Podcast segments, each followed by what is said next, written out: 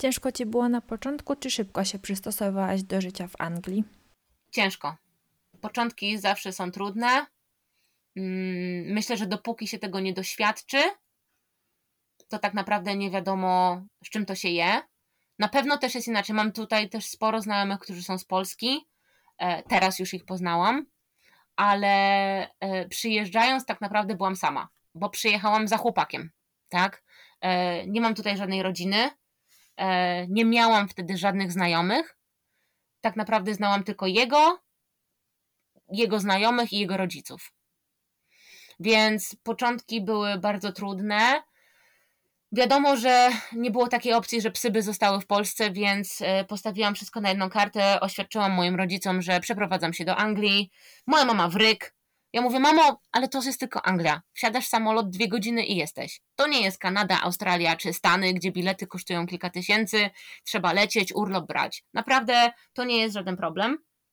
Więc na początku na pewno challenge'em było to, żebym mogła znaleźć y, mieszkanie czy, czy pokój, gdzie mogę mieszkać z psami, bo zabrałam ze sobą Stiga i Desę. Y, Fart chciał, że znajomy, y, znajoma Lee, która jest weterynarzem, znalazła mi pokój w, w takim domku, który jest obok kliniki weterynaryjnej i najczęściej te pokoje były wynajmowane przez studentów weterynarii albo przez znajomych znajomych, którzy przyjeżdżali i korzystali z tych pokoi. No i akurat y, jak ja się przeprowadzałam, to zwolnił się jeden pokój i wyrazili zgodę, żebym mogła przyjechać i wynająć ten pokój w tym domu z, z dwoma psami.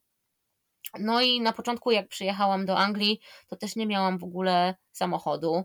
E, mieszkamy w dość odludnej mieścinie, można by to tak powiedzieć. Ja się przeprowadziłam z Warszawy. W Warszawie e, nie ma problemu z komunikacją miejską. Wszędzie można dojechać, czy to pociągiem, czy tramwajem, czy metrem. A tu przyjechałam do miasta, które ma dwa autobusy. E, wszędzie zazwyczaj ludzie gdzieś chodzą na piechotę, no ale żeby gdzieś dalej dojechać, no to trzeba wsiąść w pociąg i pojechać do innego miasta, na przykład, jeżeli coś trzeba załatwić. Więc na pewno początki nie były łatwe, E, ponieważ przede wszystkim nikogo nie znałam, nie znałam w ogóle kultury e, tutaj. Mm, język to tam, to już sobie tam trochę podszkoliłam, plus skończyłam studia anglistyczne, więc z tym nie było problemów. I na początku przyjechałam z wizją, że skoro skończyłam kierunek nauczycielski, to chcę tutaj pracować w szkole. Ale po dwóch latach stwierdziłam, że to nie to Pracowałam w szkole jako nauczyciel języka angielskiego, również uczyłam innych przedmiotów, ponieważ tutaj jest dosyć popularne to, że e, zaprasza się nauczycieli ogólnych, którzy mogą też uczyć różnych kierunków. To jest troszkę skomplikowane, żeby wytłumaczyć, bo nie mamy takiego systemu w Polsce. Ale po dwóch latach pracy e, w szkole stwierdziłam, że trzeba się bardzo skupić na tym, żeby robić ten zawód, bo ten zawód poza tym, że się pracuje na miejscu, w budynku, w szkole, wymaga również bardzo dużo pracy poza e, szkołą i w domu trzeba się przygotowywać, sprawdzać klasówki, a jeżeli chciałam się rozwijać w kierunku agilitowym, to czułam, że ma to dosyć e, duże, e, duże znaczenie w tym kierunku. Poza tym, dopiero w Anglii doświadczyłam tego, że tutaj praca z psami to jest normalny zawód. Tu ludzie pracują jako e, instruktorzy agility, tu ludzie pracują jako petsitterzy, dogwalkerzy czy zwykły trener posłuszeństwa. To naprawdę wyjazd do, do Anglii otworzył mi taką wizję, że naprawdę to można robić jako zawód. A czy ty widzisz różnicę między Polakami a Brytyjczykami w podejściu do psów? Tak, widzę bardzo dużą różnicę, jak wracam do Polski. Zaczynając od tego, że ostatnio e, bardzo moje miłe doświadczenia na spacerach, czy to w lesie, czy to w parku, są takie, że Polacy zaczynają mieć coraz lepszą świadomość tego, że jeżeli jak ich pies nie potrafi wracać na zawołanie, to można go wrzucić na linkę treningową. A w Anglii mimo wszystko jest takie przeświadczenie, że no mój pies nie wraca, no bo on tak ma, no to biega luzem w parku, podbiega do moich psów, denerwuje moje psy, nie wiem, jak mam jakąś suczkę w cieczce, to też jest to problematyczne, więc mi się wydaje, że mm, Anglicy, ale tutaj też mówię bardziej o takich e, petowcach, są mm, mniej odpowiedzialni, aczkolwiek powinni być bardziej odpowiedzialni, ponieważ prawo w Anglii wymaga tego, żeby pies był pod kontrolą. Pod kontrolą to znaczy, że pies musi być odwoływalny, e, ponieważ są za to kary finansowe. Tak samo jak są kary finansowe za niesprzątanie po psach e, w parku i w miejscach publicznych. Czyli pod tym względem się pilnują? Pod tym względem tak, faktycznie sprząt kultura sprzątania po psach jest na wysokim poziomie, czego czasami mogliby, mogliby to dopracować w Polsce. Natomiast jeśli chodzi o trening agility, Polacy naprawdę uważam, że mają fajnie zrobione podstawy. Na zasadzie takiej, że jak bierzemy szczeniaka y, na trening agility i zaczynamy pracować pod tym, pod tym kątem, to pracujemy na zabawkę, na odłożoną zabawkę, czyli uczymy psa różnych metod wydawania nagrody. E, pracujemy nad samokontrolą z tą zabawką czy z jedzeniem. Mm, przykładamy do tego bardzo dużą uwagę. Uczymy podstaw na zasadzie komenda na ciasny skręt, komenda na, cia, na skręt y, od przewodnika. Mm, I naprawdę mam wrażenie, że nawet nagradzanie psa za wykonanie lub niewykonanie zadania jest to wiele bardziej świadome. W Anglii niestety, y, w angielskim agility, niestety często wychodzi, wychodzą bardzo duże braki podstaw. Ale to też jest kwestia tego, że jak ludzie zaczynają, to idą do jakiegoś klubu, który prowadzi jakaś tam trenerka. No i generalnie pierwszy trening odbywa się tak, jak ja robiłam trening z Isonem w 2003 roku. Czyli pokazujemy psu przeszkodę i nagradzamy parówką czy właśnie przeciągamy psa, psa przez kładkę i ludzie też mają troszeczkę inne oczekiwania, e, bo przychodzą na pierwszy trening agility, no i chcieliby już robić przeszkody. A ktoś, kto przychodzi do mnie na trening agility, pamiętam, miałam jakąś taką sytuację, przyszła do mnie dziewczynka z sześciomiesięcznym tolerem i się pyta, czy będziemy dzisiaj pokonywać wszystkie przeszkody. A ja mówię, wiesz, no ciężko, twój pies ma 6 miesięcy, musimy zacząć od podstaw typu praca na zabawkę, praca na odłożoną zabawkę, świadomość ciała, no i Więcej nie przyszła. Okej, okay. możemy to przemilczeć. Czyli mieszkałaś już w Anglii i wtedy postanowiłaś mieć kolejnego psa. Tak, pojawiła się seta, trochę nieplanowana, pod takim względem, że y, zawsze chciałabym, żeby pomiędzy nami psa, naszymi psami była jakaś tam odległość czasowa, prawda, żeby jeden pies miał ze 4 czy tam 3 lata, zanim pojawi się nowy, nowy pies, no bo potem koniec końców jak y, psy mają 10 lat, to nagle się okazuje, że mamy 4 psy na emeryturze plus młode psy. E, z setą niestety wyszło tak, że była trochę nieplanowana. Moja koleżanka e, Agnieszka zaplanowała miot po swoim chłopcu Zeciu, którego znam od dzieciaka, bo jeszcze jak był w Polsce, E, jak byłam, jak byłam w Polsce, to ona wtedy wzięła Zetka i ja zawsze Zetka ubóstwiałam po prostu ponad wszystko. I jak ona mi powiedziała, że robi pierwszy miot i będzie to, Zecio będzie ojcem, a mama będzie primką, to sobie myślę, o Jezu, taki, taki miot, jaki bym chciała, ale dlaczego teraz? No i oczywiście nie dało się, żeby, żebym się mogła powstrzymać. Jak się, pamiętam jak się rodziły, to ja byłam bardzo ciekawa właśnie, jakie będą suczki. Urodziły się tylko dwie dziewczyny, jedna trikolorka, druga merle. Ja pamiętam, że ja wprost Agnieszce powiedziałam, że ona może zapomnieć, że ja wezmę merle, bo merle to są różne historie, typu, że merle są niemądre, że merle szczekają, ale to głównie e, takie teksty pochodzą bardziej od owczarków australijskich, bez obrazy dla owczarków australijskich, ale ja miałam taką wizję, że widziałam parę owczarków australijskich, które się kręcą w kółko, łapią swój ogon i szczekają. I się trochę przestraszyłam, że jak wezmę Merle, to też będę miała takie coś, tylko że w wersji Border Collie. No ale koniec końców pojechałam oglądać szczeniaczki, jak miały 6 tygodni. Poleciałam do Polski na kilka dni. E, no i poznałam setkę osobiście, no i była fantastyczna.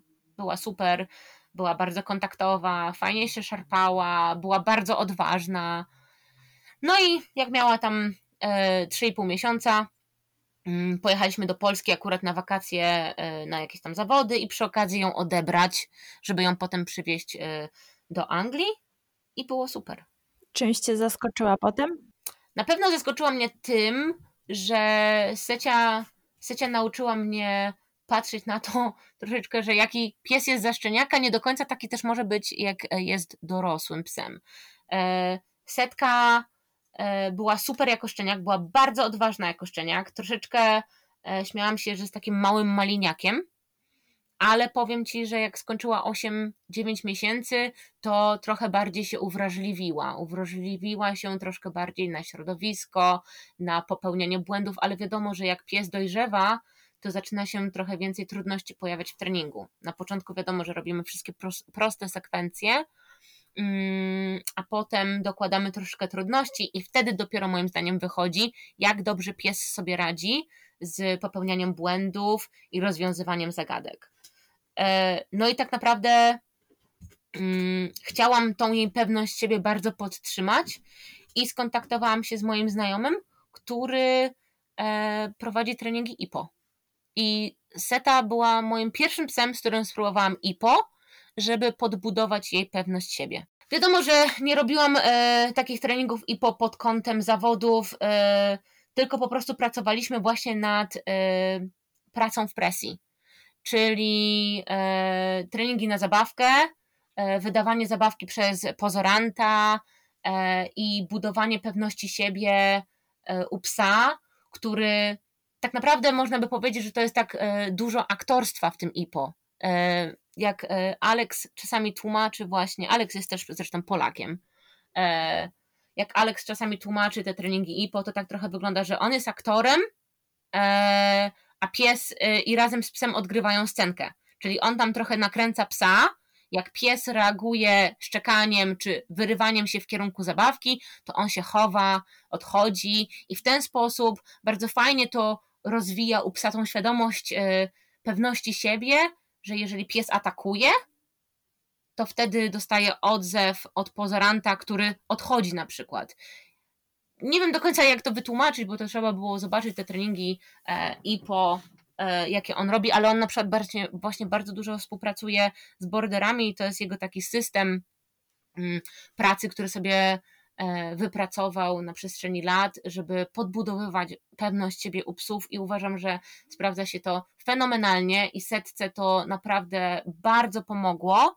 żeby ona poczuła, że presję można wyłączać, albo z presją można pracować i to mi się bardzo fajnie potem przełożyło na dalsze treningi w agility, bo nauczyłam się kilku technik właśnie z IPO, które sobie potem wprowadziłam e, w trening agility. A teraz e, co byś określiła jako jej mocne i słabe strony? No nasze mocne strony są takie, że za tydzień biegamy na krawcie, więc jestem absolutnie przeszczęśliwa pod tym kątem. Na pewno jej słabe strony są takie, że czasami sobie nie radzi z emocjami w pracy. Czasami potrafi się za bardzo podekscytować i znowu jest takim psem, który uwielbia pracować, uwielbia biegać, uwielbia robić agility. E, w związku z tym nie mamy problemu z, z motywacją ani z drive'em, ale na przykład największą jej zmorą w treningu jest, kiedy ona musi podjąć decyzję, jaką ma wybrać przeszkodę. I ja jej za bardzo nie mogę powiedzieć albo pomóc, tak? Bo na przykład muszę ją od siebie odesłać i mówię, rób to, znajdź slalom. I jeżeli jest dużo przeszkód naokoło, to widać po niej, że ona wtedy zaczyna się troszeczkę stresować na zasadzie, o Boże, mamo, mamo, które wybrać, które wybrać. Więc na tym na pewno notorycznie pracujemy, żeby ona była cały czas zrelaksowana i żeby nie musiała się stresować właśnie tym podejmowaniem wyboru, kiedy ja nie jestem w stanie jej pomóc. I kiedy zdecydowałaś się na jeszcze jednego psa? Wiesz co, e, postanowiliśmy e, zrobić nasz pierwszy miod, ponieważ Lee, mój chłopak, e, ma suczkę Starkę, która jest naprawdę super drive'owym psem, ma, jest, wie, jak ja na nią mówię, wieśniakiem z farmy z Wali. Jest po prostu farmerem z Wali, ale jest naprawdę fantastycznie wybitnym psem ma niesamowitą prędkość i świadomość ciała. No i nakręciłam Lee na pomysł, że może byśmy z niej sobie wyhodowali szczeniaczka, bo jest takim fajnym psem, tylko musimy znaleźć jakiegoś fajnego psa.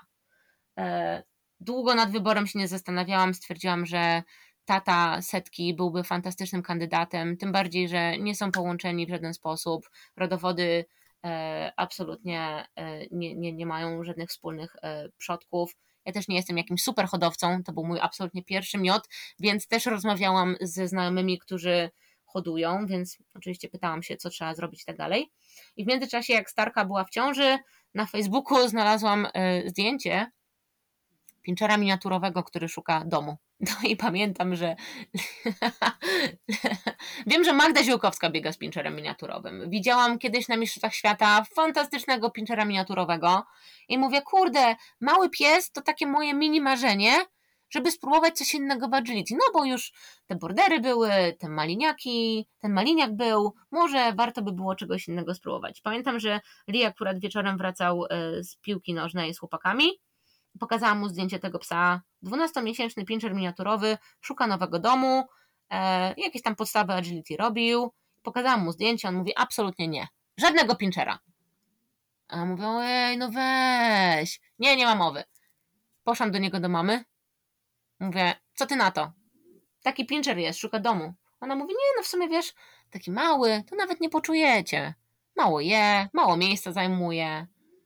Dobra, no i co dwa dni później pojechaliśmy ją oglądać i wróciła z nami. Więc początkowo Pincher imieniem Chica e, miał być moim psem, mm, ale tak się zgrało, że z Lee po prostu super stworzyli team i tak jak ona pracuje z Lee, to w ogóle nie ma odzwierciedlenia do tego, jak pracuje ze mną. Z nim po prostu jest super szczęśliwa. Ona od zawsze miała troszeczkę, tak widać po niej było, że zawsze miała taki pociąg do mężczyzn, ja nie wiem, jak to jest w ogóle, że niektóre psy bardziej wolą kobiety, a niektóre psy bardziej preferują mężczyzn. Ona po prostu od zawsze, jak tylko się pojawiła, troszkę bardziej do niego ciągnęła. No ale na początku to miał być mój pies do agility, no bo ja sobie wymyśliłam, że chciałabym biegać z pięczerem miniaturowym.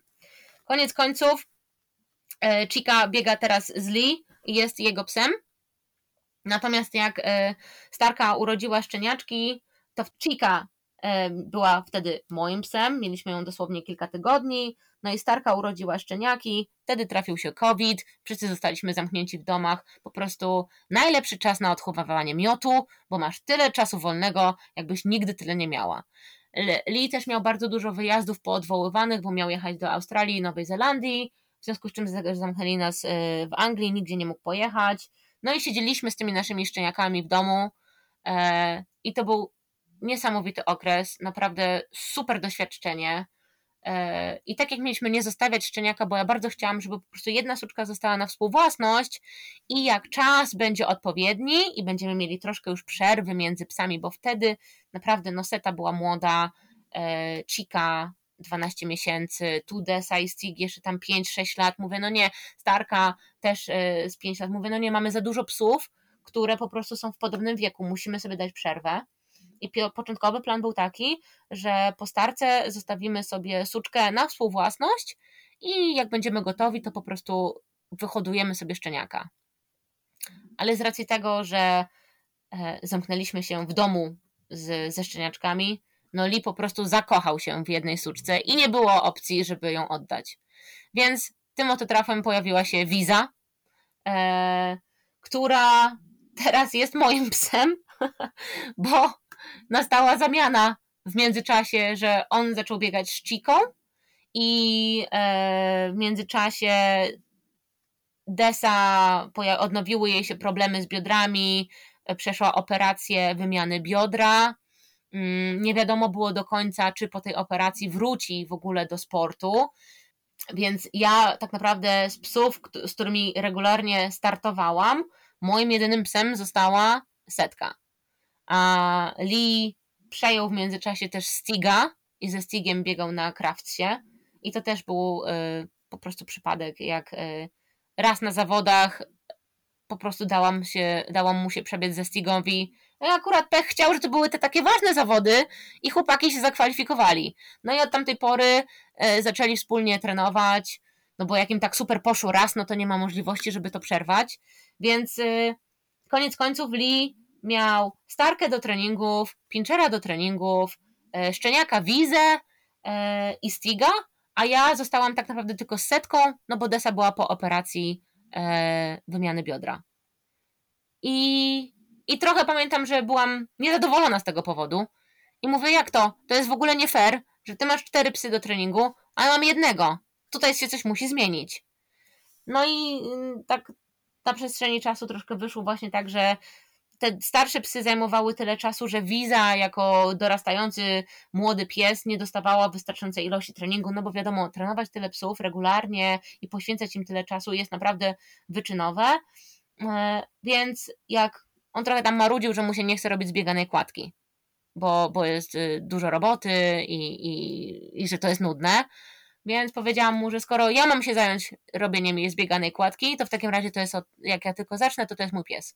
No i tak się stało. I to był twój kolejny border i tym razem były jakieś zaskoczenia, czy ona się wdała w rodziców? Wiesz co, Biza jest bardzo mądrym psem. Jak e, mieliśmy je od szczeniaczka, Wiza była jedynym szczeniakiem, który w wieku 6 tygodni wyszedł z końca. Ja nigdy czegoś takiego nie widziałam, nawet mamy to nagrane, jak po prostu wspina się po prętach, jak małpka. I po prostu, no, wyszła. Nie wiem jak, ale po prostu wyszła. I, i naprawdę ta mądrość y, życiowa, jaką ona ma, bardzo mi się przekłada w agility. Ona się bardzo łatwo uczy, bardzo szybko się uczy i w związku z czym naprawdę nie potrzebuje dużej ilości powtórzeń, żeby się czegoś nauczyć. W porównaniu na przykład do setki, która mm, potrzebuje więcej powtórzeń, żeby zgeneralizować nowe ćwiczenie, bo u niej też troszeczkę emocje e, biorą górę. Fajne jest to, że dziewczyny mają tego samego tatę, ale pomimo tego są naprawdę bardzo różne. Mm, Wiza jest też trochę indywidualistką. Pamiętam, że jak była szczeniakiem, e, ja nigdy nie miałam problemów, żeby nauczyć własnego psa tak długo przywoływania. Ona od początku na spacerach bardzo lubiła biec w przód i wcale nie, nie widziała powodu, żeby wrócić. A, tam smaczki, zabawki, to nieważne. Ona kocha biegać. E, więc tak naprawdę na lince treningowej była do 12 miesiąca życia. Bo co tylko myśleliśmy, że o, już się przywoływania polepszyły, to puścimy linkę, żeby tylko biegała z linką. Co ty? Pfiu, uciekała i nie chciała w ogóle wracać. Więc to na pewno było dosyć dużym wyzwaniem życiowym, żeby opanować jej przywoływania. Teraz jest super, nie? Teraz w ogóle nie mam problemu, żeby gdziekolwiek e, z moimi psami iść na spacer, bo wszyscy się bardzo ładnie słuchają. Natomiast wiza na pewno to, to zajęło jej najwięcej czasu, bo jest troszeczkę indywidualistką. W związku z tym Mm, to też się trochę przełożyło na trening agility, że praca na odległość to jest coś, co ona opanowała bardzo szybko. Zmiany ode mnie to są jej ulubione ćwiczenia, wysyłanie na przeszkody, nie ma z tym problemu. Miałyśmy trochę problemów, kiedy przyszło do pracy blisko przewodnika albo biegania i skakania na przewodnika, pracy e, blisko mnie, czy wracania, odwoływania się od konkretnych przeszkód. Natomiast y, naprawdę jestem zachwycona tym, jakim ona jest psem. Mm, jutro ma urodziny trzecie i jest naprawdę bardzo, bardzo mądrym psem i teraz uważam, że się super dogodujemy i to jest tylko kwestia jej doświadczenia i troszeczkę opanowywania emocji, bo jednak mimo wszystko troszeczkę po mamie to odziedziczyła, że lubi się podniecać prędkością. Czyli ile macie teraz psów? Sześć. Czy czasem się zamieniacie psami na treningach, albo czy się nie zgadzacie co do waszych wyborów treningowych? Jak to u was wygląda? Wspólny trening, często się kłócimy, bo ja mam własne zdanie, Li też ma własne zdanie. Y, dużo na pewno też dyskutujemy na temat y, różnych opcji treningowych. Y, dużo czerpiemy inspiracji od różnych trenerów czy od sędziów z zagranicy. Ja bardzo lubię sobie oglądać jakieś zawody międzynarodowe, czy obserwować właśnie jakieś torki z dużych imprez międzynarodowych. Natomiast jeśli chodzi o trening, to też potrafimy się często sprzeczać, ale to chyba jest normalne, w każdym związku są jakieś sprzeczki.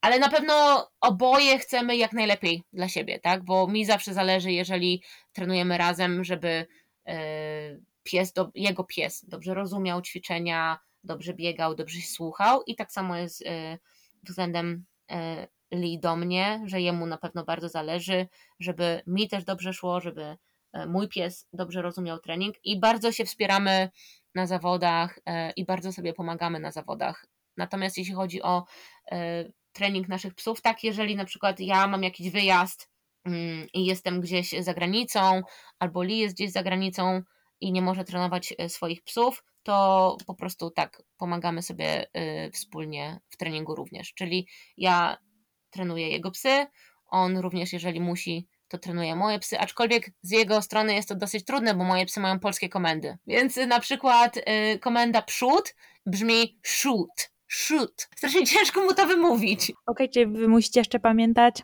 jakich komend w ogóle używacie. Tak, aczkolwiek z moimi dziewczynami teraz próbowałam zrobić taki system, żeby obie młode dziewczyny, czyli Setka i Wiza, miały dosłownie te same komendy, bo niestety to był błąd, jaki popełniłam u Stiga i u Desy. E, mieli dwie różne komendy na coś tam. Stick miał jakąś dodatkową komendę, której na przykład Desa nie miała.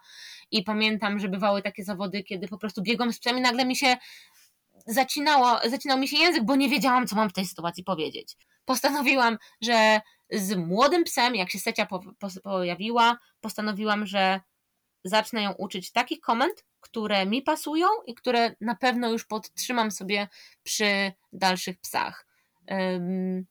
Jeżeli chodzi o Chikę na przykład, y, to Pincher ma komendę slalom, więc Lee jak, biega, to mówi slalom. E, oraz jak biegnie na huśtawkę, to mówi moją komendę, bo ja pomagałam uczyć huśtawki bum bum. Więc to na pewno kwestia komend jest dosyć śmieszna. No ale wiadomo, że czasami tak jest, że jak się biega z czyimś psem, to troszkę wraca się pod wpływem emocji do tych komend, które naturalnie człowiekowi przy, przychodzą do głowy. Więc nieraz biegł gdzieś tam z wizą czy ze, z setką i usłyszałam jakąś komendę, którą mam na zasadzie, ale dziewczyny nawet takiej komendy nie znają, co ty też tam gadał. Mówi, dobra, dobra, ważne, że zrobiły. Mówię, dobra. Czyli mimo to, że tyle razem trenujecie, to i tak macie e, własne style prowadzenia psów. I tak i nie, bo tak jak e, już wcześniej mówiłam, na przestrzeni lat agility się bardzo zmieniło i cały czas dochodzą nowe trendy, coś jest modnego, coś się zaczyna e, bardziej, na coś bardziej zwracać uwagę, czyli na przykład teraz bardzo modne jest e, lajerowanie przeszkód, czyli odsyłanie psa na dalsze przeszkody, gdzie masz na przykład przed nosem kładkę. I pies musi odbiec od przewodnika i sam jakimś tam slalom pokonać, czy, czy znaleźć e, skok w dal. I teraz jest jeszcze modne bypassowanie przeszkód, czyli na przykład przebieganie na linii, gdzie są przeszkody, których pies ma nie podjąć. E, no i te trendy, że tak powiem, na przestrzeni lat się zmieniają, w związku z czym, żeby być na poziomie, na którym my oboje bardzo aspirujemy, żeby być, no to też musimy, że tak powiem, aktualizować nasz trening i aktualizować nasz styl pracy z psami. W związku z czym to też się często zmienia, często jakieś nowe komendy dokładamy na treningu, czy uczymy się czegoś. Ja też e, nie, nie, nie kryję się z tym, że jeżdżę na seminaria, ale też trochę powiem Ci, że ograniczyłam trochę seminaria, na które jeżdżę i bardziej wybieram e, zawodników, którzy mają troszeczkę podobny styl pracy z psami, czy styl myślenia do mojego, jeżeli chodzi o naukę psu, psa nowych komend, czy, czy handlingu. A gdybyś teraz szukała szczeniaka, to na co zwróciłabyś uwagę? Czego byś szukała w kolejnym psie i czy w ogóle masz jakieś ulubione linie agilitowe? Szukamy teraz szczeniaka, bo y, patrząc na to, y, kto ma ile psów i jak to wypada, to teraz wychodzi na to, że kolej Lee, żeby miał kolejnego psa. Oczywiście szukamy bordera, no bo bardzo, oboje bardzo lubimy tą rasę. Mm, mimo wszystko na co dzień, jakie te psy są w życiu, bardzo lubimy nasze dziewczyny i chłopaka. Mm, Pinscher jest super, no ale to jest Pinscher. E, jest bardzo, bardzo wrażliwa niestety. No, to jest taki, jest to mały piesek, tak? Małe pieski się przejmują światem nawet, tak? E, mimo wszystko ja te, ja te bordery bardzo lubię. Moi rodzice na przykład nie do końca, bo jak zjeżdżam do Polski i przyjeżdżam z sześcioma psami i ze stadem borderów, no to jest trochę ha chaos. E, natomiast szukamy suczki bordera dla Lee. Ja też lubię na przykład małe dziewczyny, bardzo mi pasuje, jak są troszkę mniejsze. Fajnie, jak są mniejsze, tak na kolanka się mieszczą. Wiem, że na kolanka też można zmieścić dużego stigusia, ale ja lubię takie małe dziewczynki. E, przede wszystkim mm, myślę, że patrzę pod kątem linii agilitowych, mm, które niedawno, że tak powiem, troszkę się wykreowały, bo wcześniej były jakieś tam miksy, tutaj jakieś użytkowe linie, tutaj trochę pasterskie linie.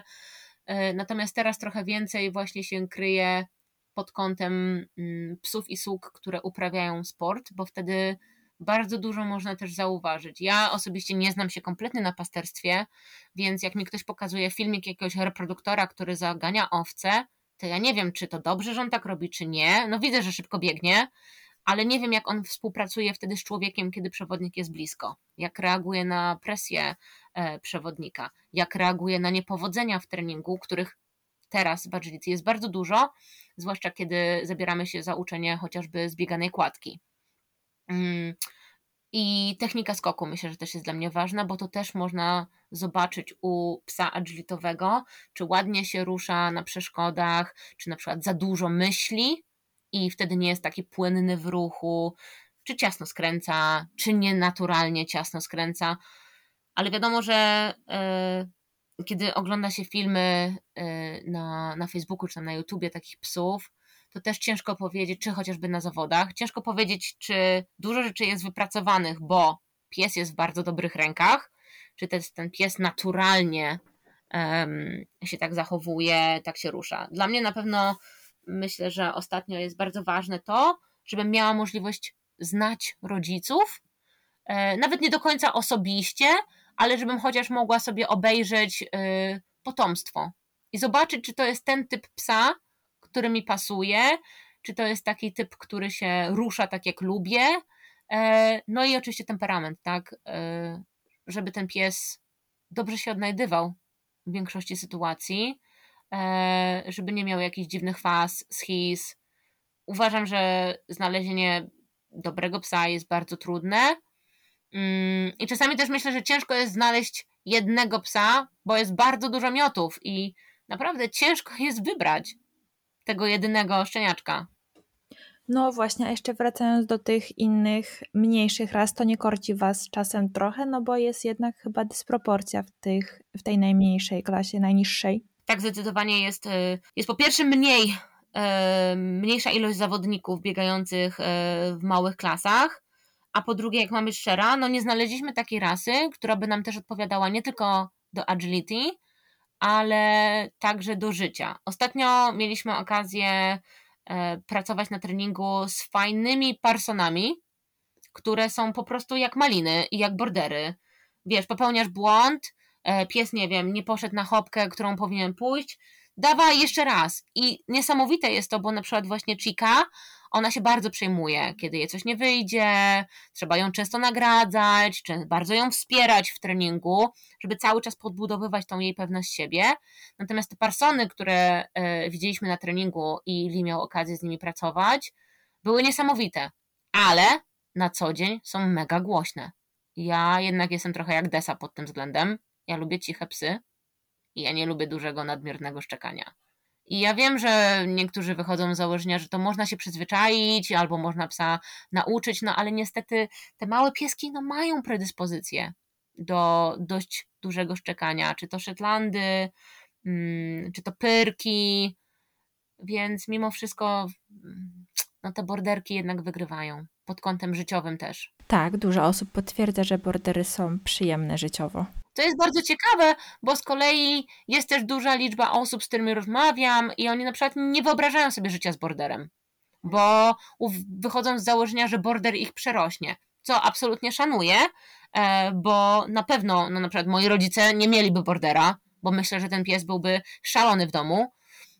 Natomiast dla mnie życiowo te psy są fantastyczne e, i myślę, że też e, nasze, nasze psy są super. Po prostu czasami też trochę trzeba mieć chyba szczęście, bo, bo mimo wszystko nie mamy psów, które mają jakieś dziwne fazy. Nie mam absolutnie, z żadnym z moich psów nigdy nie miałam problemu gonienia aut, e, wkręcania się w światełka, e, gonienia własnego ogona, czy nawet e, jakiejś reaktywności e, do psów. A zdarza się, że też pracuję z borderami e, i są to psy, które na przykład gonią za zwierzyną, albo gonią autka i ludzie sobie troszeczkę z nimi nie radzą w życiu codziennym. Próbowałaś innych sportów, bo mówiłaś o frisbee i dlaczego agility wygrało? Próbowałam, tak jak mówiłam, próbowałam frisbee. Mm, z Heksą startowałyśmy w tych zawodach, o Boże, jak one się nazywają? Dog Disc Cup. Y, jeździłyśmy trochę na zawody, najpierw w klasie młodych psów, potem trochę w klasie Open. I jak mam być szczera, po półtora roku trochę się znudziłam ponieważ ten freestyle, który się pokonuje, czy ten toss and fetch, który, gdzie się rzuca te dyski na odległość, dla mnie to było zbyt przewidywalne. Jednak agility ma taką adrenalinę, że jedziesz na zawody i nie wiesz, co ten sędzia ustawił. Nie wiesz, jakie będą przeszkody, nie wiesz, jaka będzie kolejność przeszkód, nie wiesz, jakie będą trudności. E, jak u Desy wyszła dysplazja, próbowałam się wkręcić w obedience. I poszłam nawet chyba na dwie lekcje obedience. No i nie, no to, to, to trzeba mieć głowę do obedience, trzeba być naprawdę zawziętym, bo to jest dużo dłubania i znowu jednak może trochę jestem podobna do moich psów, bo ja lubię tą adrenalinę i tą nieprzewidywalność w tym agility, a jednak obedience, no takie tutaj nagroda, tutaj samokontrola, tutaj dopracować siat, bo pies krzywo siedzi, no to nie dla mnie. A czego nie lubisz w agility? Nie lubię w agility tego, że duża część ludzi bardzo wcześnie skupia się na tym, żeby szczeniaki nie miały w ogóle życia jako szczeniak i bycia szczeniakiem. E, I bardzo często zaczynają pokonywanie przeszkód w dość młodym wieku. Uważam, że mamy na tyle rozwiniętą wiedzę w dzisiejszych czasach, że e, jest to dosyć oczywiste dla większości ludzi. Nawet mówię tutaj o znanych, e, wiesz, znanych międzynarodowych e, zawodnikach, e, którzy doskonale wiedzą, że w pewnym okresie wzrostu szczeniaka nie powinno się, nie wiem, uczyć psa obiegania pachołka kilka razy, czy pokonywania tunelu, czy robienia sekwencji na niskich tyczkach.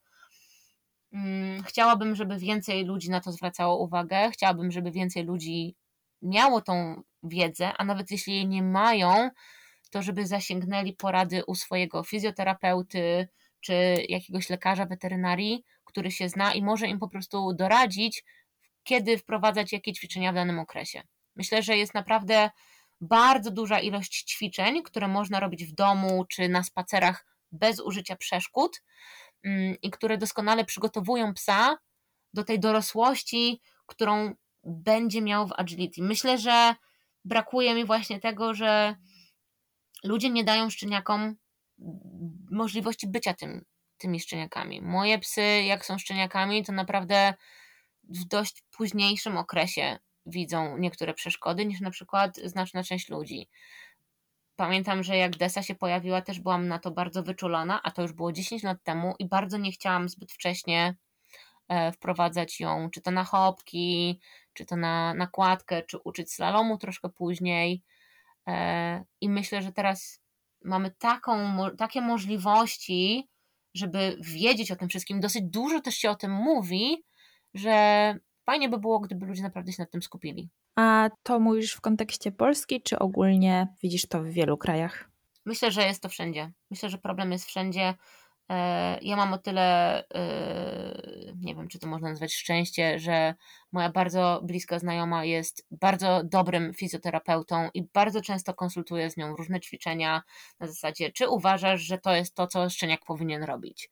Czy na przykład wysyłam jakiś filmik i mówię, hej Kasia, wiesz co, znalazłam taki filmik i ten szczeniak robi to i to. Czy myślisz, że to jest dobry pomysł, żeby szczeniak to robił? Już tam Mam trochę, że tak powiem, świadomość na zasadzie ćwiczeń, ale wiadomo, że są też y, niektóre ćwiczenia, na które po prostu nie mam fizjoterapeutycznej wiedzy, żeby wiedzieć dokładnie, jakie tam grupy mięśni są obciążane, e, więc często też się konsultuję.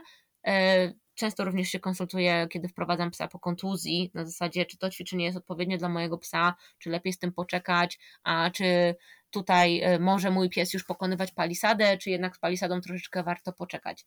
I chciałabym naprawdę, żeby topowi nawet zawodnicy e, troszkę bardziej o tym mówili, bo prawda jest taka, że początkujący ludzie, czy ludzie, którzy mają aspiracje do bycia na, na jakimś tam poziomie w agility, no aspirują się mimo wszystko tym, co robią E, topowy, topowi zawodnicy. Więc jeżeli jakiś tam dobrej rangi zawodnik wrzuca filmik, gdzie jego szczeniak, nie wiem, w wieku 10 miesięcy pokonuje jakieś dłuższe sekwencje, czy w wieku 12 miesięcy uczy się slalomu, no to wiadomo, że taki Kowalski potem pójdzie na trening i też będzie to próbował robić. A czy to jest dobre dla jego psa? No to już uważam, że fajnie by było, gdyby mógł to skonsultować y, z fizjoterapeutą. I ja wiem, że pod tym względem na przykład można by powiedzieć, że bordery to są głupie, bo one zrobią zawsze, nieważne czy są młode, po kontuzji, w kontuzji, zawsze ten pies będzie chciał pracować, tak? I one, one po prostu nie potrafią odmówić pracy. Więc w tym, w tym momencie uważam, że to właściciel jest odpowiedzialny za tego psa i to właściciel musi świadomie wprowadzać trening i trudności w treningu. Też często jest tak, że to, że pies jest fizycznie na coś gotowy, to też nie do końca jest na to psychicznie przygotowany.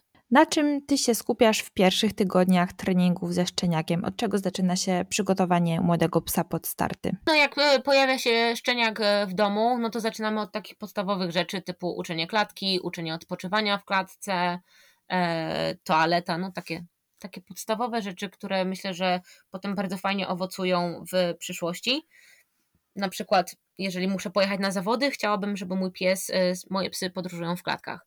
Chciałabym, żeby mój pies odpoczywał w klatce i czuł się w niej zrelaksowany, więc muszę do tego e, nauczyć mojego szczeniaka od e, pierwszych dni w domu. Więc na początku e, mój szczeniaczek zawsze śpi w klatce w, dom, w domu. E, najczęściej w tych pierwszych miesiącach śpi u nas w sypialni że gdyby tam zaczął płakać albo czuł się trochę e, niepewnie, no to zawsze jesteśmy i ta klatka stoi obok łóżka. E, z wizą było tyle śmiesznie, że jak uczyliśmy ją klatkowania i w ogóle wynosiliśmy ją z końca od swojego rodzeństwa, to na początku wprowadziliśmy taki system, że najpierw zasypiała z nami w łóżku, a potem jak już zasnęła w łóżeczku, Boże, no po prostu mówię jako dziecku, jak zasnęła w łóżku, to potem ją po cichu przenosiliśmy i wkładaliśmy do klateczki obok łóżka. No po prostu z nią jak z dzieckiem było od małego. E, więc na pewno skupiam się na uczeniu klatki, na wyciszaniu w klateczce. Mm, potem e, wprowadzam sobie oczywiście na spacerach przywoływanie, bo lubię spacerować z moimi psami, chodzę na spacery z moimi psami codziennie i dla mnie osobiście jest to bardzo ważne, żeby moje psy miały super przywoływanie w różnych sytuacjach, tym bardziej, że my mieszkamy na terenie Parku Narodowego e, i mamy ogromne tereny i mamy również dzikie owce. Więc e, te dzikie owce są bardzo atrakcyjne dla młodych piesków, e, więc musi mój szczeniak umieć odwoływać się od takich sytuacji, czy od rowerzystów, czy od ludzi, czy czasami też mijamy ludzi na koniach. Więc e, to są takie pierwsze podstawowe rzeczy, które są dla mnie e, w takiej kategorii top 3, tak? Odpoczywanie przede wszystkim w klatce i e, super przywoływania. Mm. No i potem zaczynam tak naprawdę od uczenia idei współpracy, na czym, na czym będziemy bazować przez całe życie mojego psa. Czyli zaczynam podstawy posłuszeństwa, wprowadzam jedzenie, pracę na jedzenie, skarmianie z ręki, e, zaczynamy się bawić, uczymy się wymiany na zabawkę, uczymy się przynoszenia na zabawki, bo to jest naprawdę bardzo pomocne w dalszym treningu agility, żeby ten pies mi potrafił tą zabawkę przynieść, oddać i nie czuł się na pozycji przegranej, kiedy ją oddaje. Mm, no i a, jeszcze y, robię sobie ćwiczenia na świadomość ciała. Czyli uczę takiego szczeniaka, że ma cztery łapy i że te cztery łapy mogą pracować osobno, że może chodzić do tyłu, może chodzić do boku, może wstawić przednie łapki y, na jakiś podest, a tylnymi łapki się obracać dookoła i y, tak na odwrót. I powiem Ci, że tej roboty jest tyle właśnie tak do nie wiem, siódmego, ósmego miesiąca, kiedy tak naprawdę skupiam się najbardziej na takich ćwiczeniach. E, I potem zaczynam sobie stopniowo wprowadzać ćwiczenia już tak pod kątem agility, czyli na przykład uczę ćwiczenia. Moje jedno z pierwszych ćwiczeń teraz jest, bo bardzo się okazało przydatne, e, uczenie patrzenia w przód. Takie proste ćwiczenie, ale bardzo się przydaje nawet na starcie, kiedy sadzamy psa, przed pierwszą hopką i musimy się troszeczkę od tej hopki odsunąć lub przejść troszeczkę za psa. I bardzo ważne jest to, żeby ten pies patrzył się cały czas do przodu, a nie podążał wzrokiem za przewodnikiem, bo potem może to powodować y, tym, że w momencie, kiedy zwolnimy psa, to pies zamiast podjąć tą pierwszą przeszkodę, przyjdzie po prostu od razu do przewodnika. E, więc to są takie podstawowe ćwiczenia, które sobie e, powoli wprowadzam w treningu e, E, szczeniaka.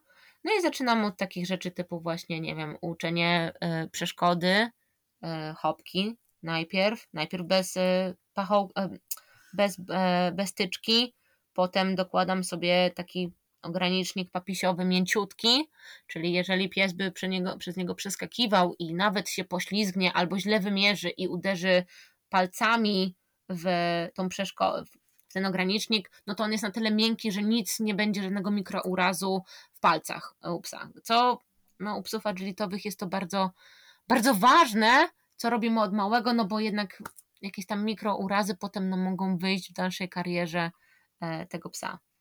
Mm, no i uczę sobie skrętów ciasnych. Takie ciasne skręty to sobie zaczynam w ogóle w domu na koszu na śmieci albo koszu na brudną bieliznę, czyli po prostu uczę psa idei, że jeżeli jest jakiś obiekt przed nim, to oczekuję, żeby sobie go pokonał i na przykład wrócił do przewodnika, albo odbiegł od przewodnika i poszedł w osobnym kierunku. I takie rzeczy potem mi się bardzo fajnie przekładają na dalszą pracę agility, bo im więcej się skupię z takim młodym psem na budowaniu takich detali, tym potem łatwiej jest mi temu psu mm, wyjaśnić, o co tak naprawdę w tym całym agility chodzi. Myślę, że właśnie o tym już rozmawiałyśmy, tego czasami brakuje mi tutaj e, w Anglii, kiedy prowadzę zajęcia, czy, czy jeżdżę na jakieś e, seminaria i wychodzą jakieś problemy, typu właśnie o, mój pies wychodzi z tunelu i się na mnie gapi. I, i rozmawiasz z tym właścicielem, co tak robili mm, w treningu, jak rozwiązywali takie problemy i okazuje się, że na przykład zawsze nagradzają psa z kieszeni. Więc pies nie ma w ogóle wizji nagrody z przodu, a nie mogą położyć nagrody z przodu, no bo jak położymy piłkę na ziemi, to pies po nią od razu pobiegnie e, i nie będzie myślał w ogóle o wykonywaniu zadania, tylko będzie myślał o piłce. A to są takie rzeczy, które można na spokojnie przepracować sobie ze szczeniakiem i potem właśnie ten trening jest o wiele przyjemniejszy i łatwiej wprowadzać jakieś dalsze ćwiczenia czy dalsze trudności. Na dzisiaj to wszystko. Dalszy ciąg rozmowy już za tydzień. Tradycyjnie zachęcam do obserwowania podcastu Kochamy Psy na Facebooku i mojego Instagrama. Linki znajdziecie w opisie.